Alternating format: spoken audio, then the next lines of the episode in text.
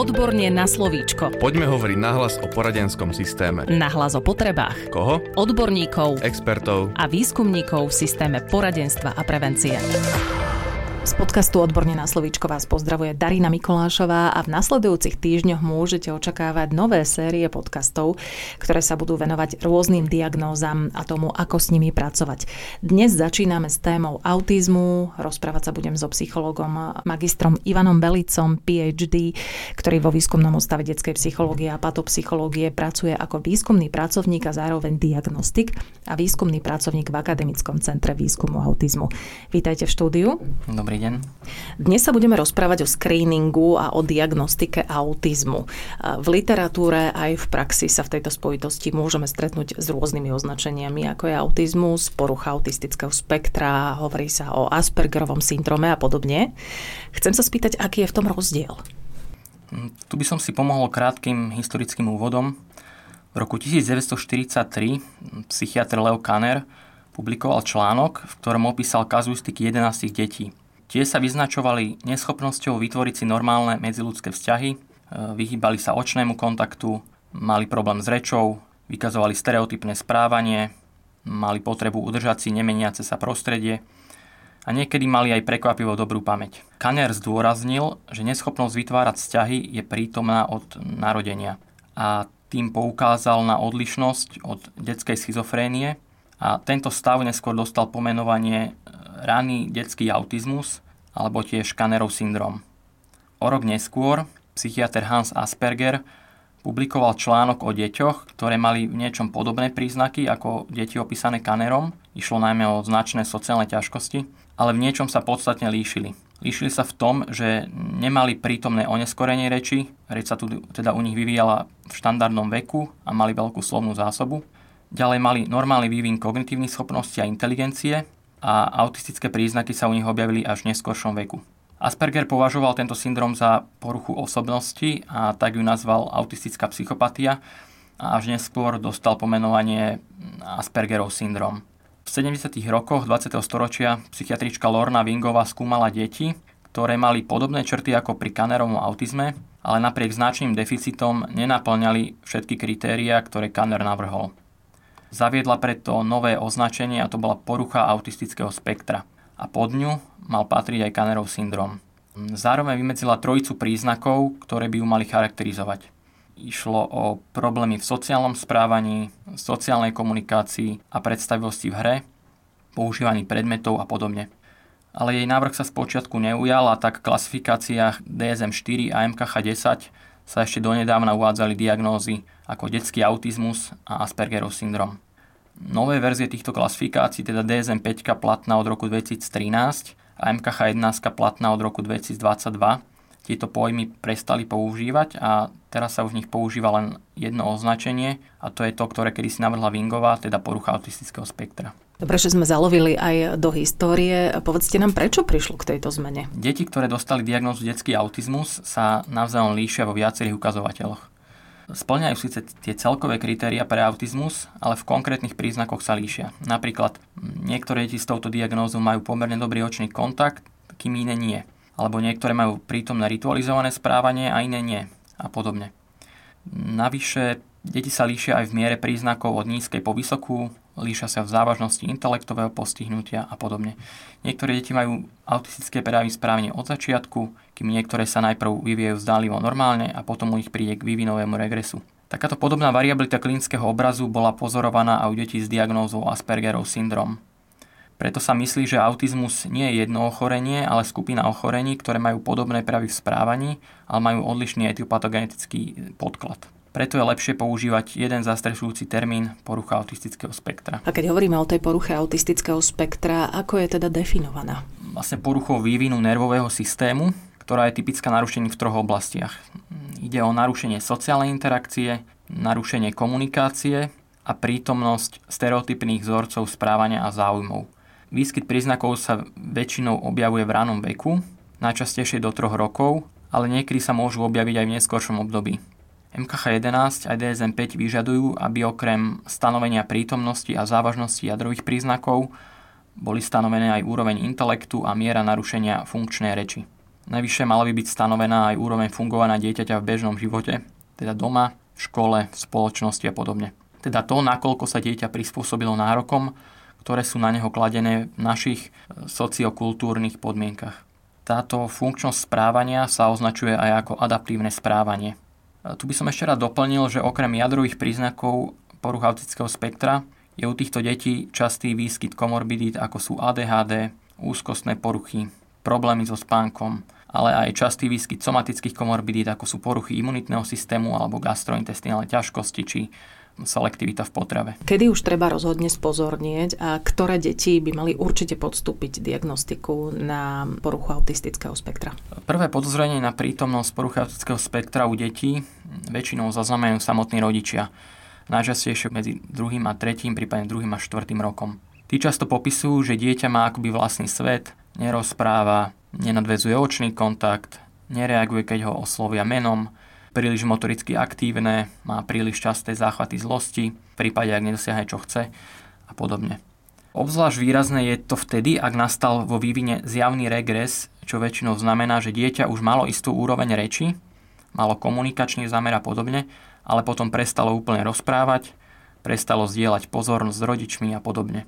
V súvislosti s rečou je ešte potrebné podotknúť, že niektoré deti, hoci začnú používať slova a niekedy aj celé vety, často sa stáva, že v skutočnosti ide o echolálie. To znamená, že opakujú len posledné slovo alebo celú vetu, ktorú práve počuli. Môžu tiež rozprávať aj rozvinuté vety, ale majú ich naučené ako frázy z rozprávok, z reklám alebo napočúvané z rozhovorov okolo seba.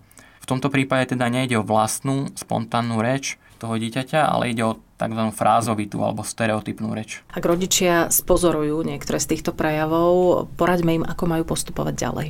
Áno, ak teda rodičia majú pochybnosti o vývine svojho dieťaťa, majú možnosť vyplniť krátky screeningový dotazník na poruchy autistického spektra, ktorý sa volá MCHR a je voľne dostupný aj na internete. Ak je dôvodné podozrenie, tento screeningový nástroj môže byť použitý aj u pediatra v rámci pediatrickej preventívnej prehliadky v ranom veku. MČR je určený pre deti vo veku 16 až 30 mesiacov. Vo všeobecnosti tento screening sa odporúča urobiť vtedy, ak je u dieťa prítomné všeobecné vývinové oneskorenie, oneskorenie vývinu jazyka, to znamená, ak po dovršení dvoch rokov ešte nepoužíva slova, alebo použije ich len veľmi málo, alebo ak medzi rokom 2 3 štvrte a prípadne až 3 roky nepoužíva ešte celé vety. Ďalej, ak má narušený očný kontakt, ak chýba ukazovanie pri iniciácii vzdialenej pozornosti, ak absentujú gestá, ak je prítomné repetitívne správanie, to znamená napríklad, ak pozorujú opakované otváranie a zatváranie dverí, nefunkčnú manipuláciu s detailom hračky alebo predmetu e, namiesto jeho funkčného použitia, ak pozorujú roztáčanie predmetov a podobne. Takisto, ak sú pritom nezvyčajné záujmy, napríklad dieťa sa zaujíma o blízkavé predmety, kovové tabule, ventilátory a podobne. Alebo tiež, ak chýba symbolická hra. Výsledkom screeningu je potom hodnotenie, či sa dieťa nachádza v nízkom, strednom alebo vysokom pásme rizika prítomnosti poruchy autistického spektra. Ak sa dieťa nachádza v strednom pásme rizika, odporúča sa urobiť ďalší, rozšírený screeningový telefonický rozhovor, ktorý je možné urobiť napríklad v rámci Akademického centra výskumu autizmu na Lekárskej fakulte. Na základe tohto rozhovoru je rodičovi odporúčané, či má absolvovať kompletnú diagnostiku, prípadne iné vyšetrenie. Ak sa dieťa nachádza vo vysokom pásme rizika, väčšinou sa odporúča absolvovať kompletnú diagnostiku na pas. Časný screening má význam preto, že deti môžu začať s intervenciami, pričom platí, že čím skorší nástup intervencie, tým lepšie sú jej výsledky a tým lepšia je potom aj prognóza dieťaťa. Nastávajú aj prípady, keď sú príznaky poruchy autistického spektra nie až také príliš výrazné a rodičia ich môžu prehliadnúť? Áno, niekedy si rodičia neuvedomujú, že vývin ich detí je odlišný najmä ak ide o ich prvé dieťa a tak nemali možnosť porovnať jeho vývin s bežným dieťaťom. Vtedy sa stáva, že podozrenie sa objaví po nástupu do materskej školy, kde sa zvýrazia jeho sociokomunikačné deficity. Existujú ale aj prípady, kedy si rodičia ani okolie nevšimnú odlišnosť vývinu tohto dieťaťa až do nástupu do školy. A až tu, pri zvýšení nárokov, ktoré škola prináša, sa objavia prvé výrazné prejavy. Tie sú predovšetkým v podobe problémového správania, ako napríklad nerešpektovanie učiteľov, čo často pôsobí ako drze správanie. Vtedy sú to najmä učitelia alebo odborníci z CŠPP či CPPAP, ktorí iniciujú vyšetrenie na poruchu autického spektra. Ide najmä o deti, ktoré mali normálny rečový vývin a normálny intelekt, teda deti, ktoré by sme podľa starej klasifikácie označili ako deti s Aspergerovým syndromom. E, tieto deti sa tak dostávajú na prvodiagnostiku až na prvom stupni, prípadne aj druhom stupni základnej školy. Obzvlášť to platí pre dievčatá. Keď už sme pri diagnostike poruchy autistického spektra, ako vyzerá? Zatiaľ nepoznáme biologický marker, pomocou ktorého by sa dala autizmus diagnostikovať.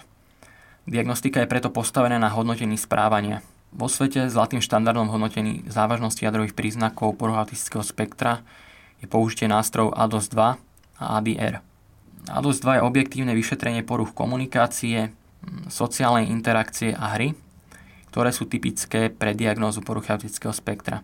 Vyšetrenie trvá zvyčajne 40 až 60 minút, malo by prebiehať v miestnosti s minimálnym množstvom podnetov, s výnimkou tých, ktoré sú využívané pre samotnú diagnostiku. A dosť vlastne spočíva v tom, že diagnostik poskytuje dieťaťu podnety a vytvára situácie, v ktorých sleduje reakcie dieťaťa a potom ich na základe kvality a frekvencie skóruje. ADOS 2 má 5 tzv. modulov, teda 5 rôznych verzií vyšetrenia. Výber modulu pre vyšetrenie daného dieťaťa je v prvom rade závislý od úrovne jeho expresívnej reči a potom od veku. ADOS 2 umožňuje vyšetriť deti od 1 roku až po dospelých ľudí ako doplnok ADOS 2 sa používa metóda ADR. Tu ide o štruktúrálny rozhovor medzi diagnostikom a rodičom, a rozhovor mapuje aktuálny stav dieťaťa, ale aj jeho vývin. Poďme si uviezť ešte niektoré konkrétne príznaky, ktoré tieto metódy sledujú. V oblasti sociálnej interakcie sa sleduje napríklad, ako dieťa nadvezuje očný kontakt, či usmerňuje pozornosť rodičov na predmety, či zdieľa potešenie, či javí záujem o iné deti a podobne. V oblasti komunikácie sa sleduje napríklad, či iniciuje zdieľanú pozornosť, či používa gesta, či je prítomná echolalická alebo stereotypná reč, či dokáže viesť primerane konverzáciu, ale hodnotí sa napríklad aj úroveň symbolickej hry. V oblasti stereotypného správania sa hodnotí, či sú prítomné nezvyčajné alebo úzko vymedzené bežné záujmy, či sú prítomné rituály, či má senzorické záujmy ako napríklad nadmerné očuchávanie alebo ochutnávanie predmetov, dotykový záujem o predmety, či je prítomná zraková alebo sluchová sebastimulácia. Ale sleduje sa aj prítomnosť zvláštnych stereotypných pohybov rúk alebo celého tela, ktoré sa označujú ako manierizmy. Najčastejšie ide napríklad o rôzne trepotanie rúk alebo mávanie rukami. Je potrebné zdôrazniť, že obraz poruchautického spektra sa niekedy môže zamieňať s obrazom závažného intelektového postihnutia, s obrazom poruch rečí, elektívnym autizmom, syndromom týraného, zneužívaného, zanedbaného dieťaťa a podobne. Navyše pri diagnostike je potrebné prihľadať na pohľavie dieťaťa. Napríklad devčatá s normálnym intelektom a vývinom reči, ktoré navštevujú základnú školu, častokrát aj napriek svojej určitej špecifickosti dokážu lepšie kompenzovať svoje deficity ako chlapci. A to potom stiažuje aj diagnostický proces. Čiže diagnostika poruchy autistického spektra by mala byť stanovená po komplexnom vyšetrení odborníkov z oblasti psychiatrie, psychológie, logopédie či špeciálne pedagogiky. Mňa zaujímalo, že okrem hodnotenia jadrových príznakov je potrebné hodnotiť aj intelektový vývin, jazykový vývin a funkčnosť dieťaťa. Áno, podľa už spomínanej MKH 11 a DSM 5 majú byť tieto oblasti súčasťou kompletnej diagnostiky a majú byť dôkladne zhodnotené a popísané. Výber nástrojov pre jednotlivé oblasti je závislý na veku, rečovej úrovni a samozrejme u nás aj na ich dostupnosti prípade hodnotenia intelektov vývinu sa odporúčajú niektoré z následovných nástrojov. U detí do 3,5 roka sa odporúča použiť Baileyovej škálu detského vývinu, ale žiaľ, táto škála zatiaľ u nás nie je adaptovaná. U neverbálnych detí vo veku 2,5 až 7 rokov je dostupný napríklad test SONER, u verbálnych detí starších ako 5 rokov je dostupný test Woodcock-Johnson, prípadne u detí starších ako 6 rokov aj VISC 3. V prípade adaptívneho správania sa odporúča použiť tzv. Weilandovú škálu adaptívneho správania. Vo všeobecnosti adaptívne správanie vypovedá o tom, nakoľko dieťa splná očakávania, ktoré sú na neho kladené v danom sociokultúrnom prostredí. Môžeme ho tiež definovať ako určitú mieru samostatnosti dieťaťa alebo jeho funkčnosť v každodennom živote. Napríklad sleduje úroveň sebaobslužných schopností, plnenie bežných úloh v domácnosti, zvládacie stratégie, ale aj úroveň jemnej, hrubej motoriky a podobne. Vajlandová škála je vhodná už pre novorodencov a nemá horné vekové ohraničenie, ale opäť treba povedať, že aktuálne na Slovensku nie je dostupná. Ale v súčasnosti sa v rámci grantového projektu už pracuje na overovaní psychometrických parametrov slovenskej verzie.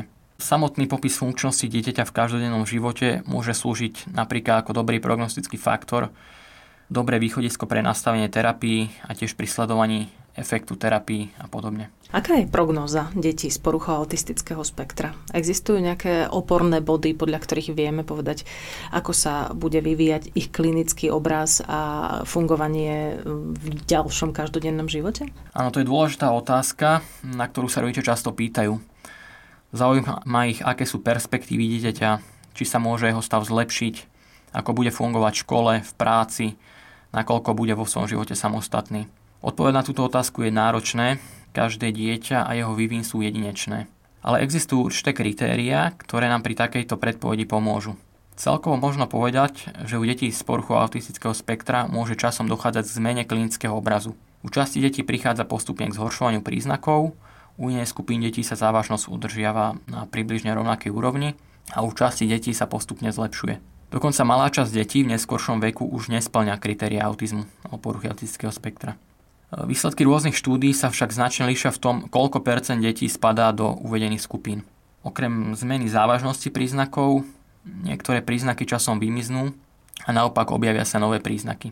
Vo všeobecnosti však možno povedať, že vysoká miera závažnosti príznakov v detstve a v dospelosti je spojená so zníženou mierou samostatnosti, s nižšou mierou zamestnanosti a so slabšou schopnosťou vytvárať a udržať vzťahy s inými ľuďmi. Aké sú ďalšie prognostické prediktory? Jedným z významných prognostických prediktorov budúceho fungovania je úroveň IQ.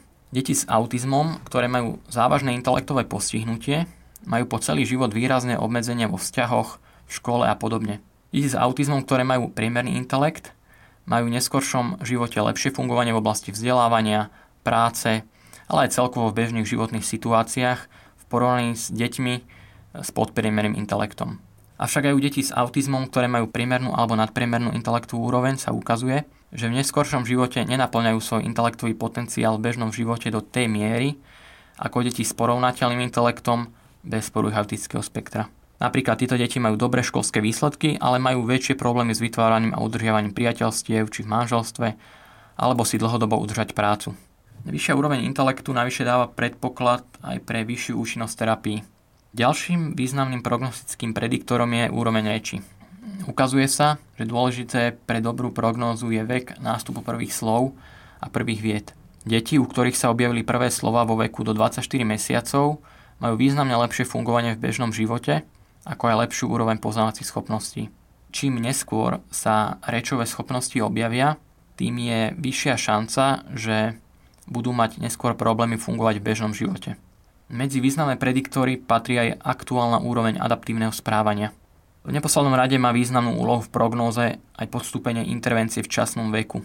Primerané intervencie v ranom veku, najlepšie už medzi 2. a 4. rokom, sú v neskôršom živote spojené s výrazne lepšou úrovnou poznávacích funkcií, fungovaním v bežnom živote, aj celkovou mierou samostatnosti. Na záver by som chcela, aby ste nám aj odporúčili nejaké zdroje informácií, ktoré sa týkajú screeningu a diagnostiky poruchy autistického spektra. Môžeme niečo odporučiť? Áno, podrobnejšie informácie o screeningu, diagnostike, ale aj ďalších oblastiach spojených s poruchou autistického spektra je možné nájsť na stránke www.štandardnepostupy.sk v sekcii poruchy autistického spektra, ktoré sú schválené Ministerstvom zdravotníctva Slovenskej republiky.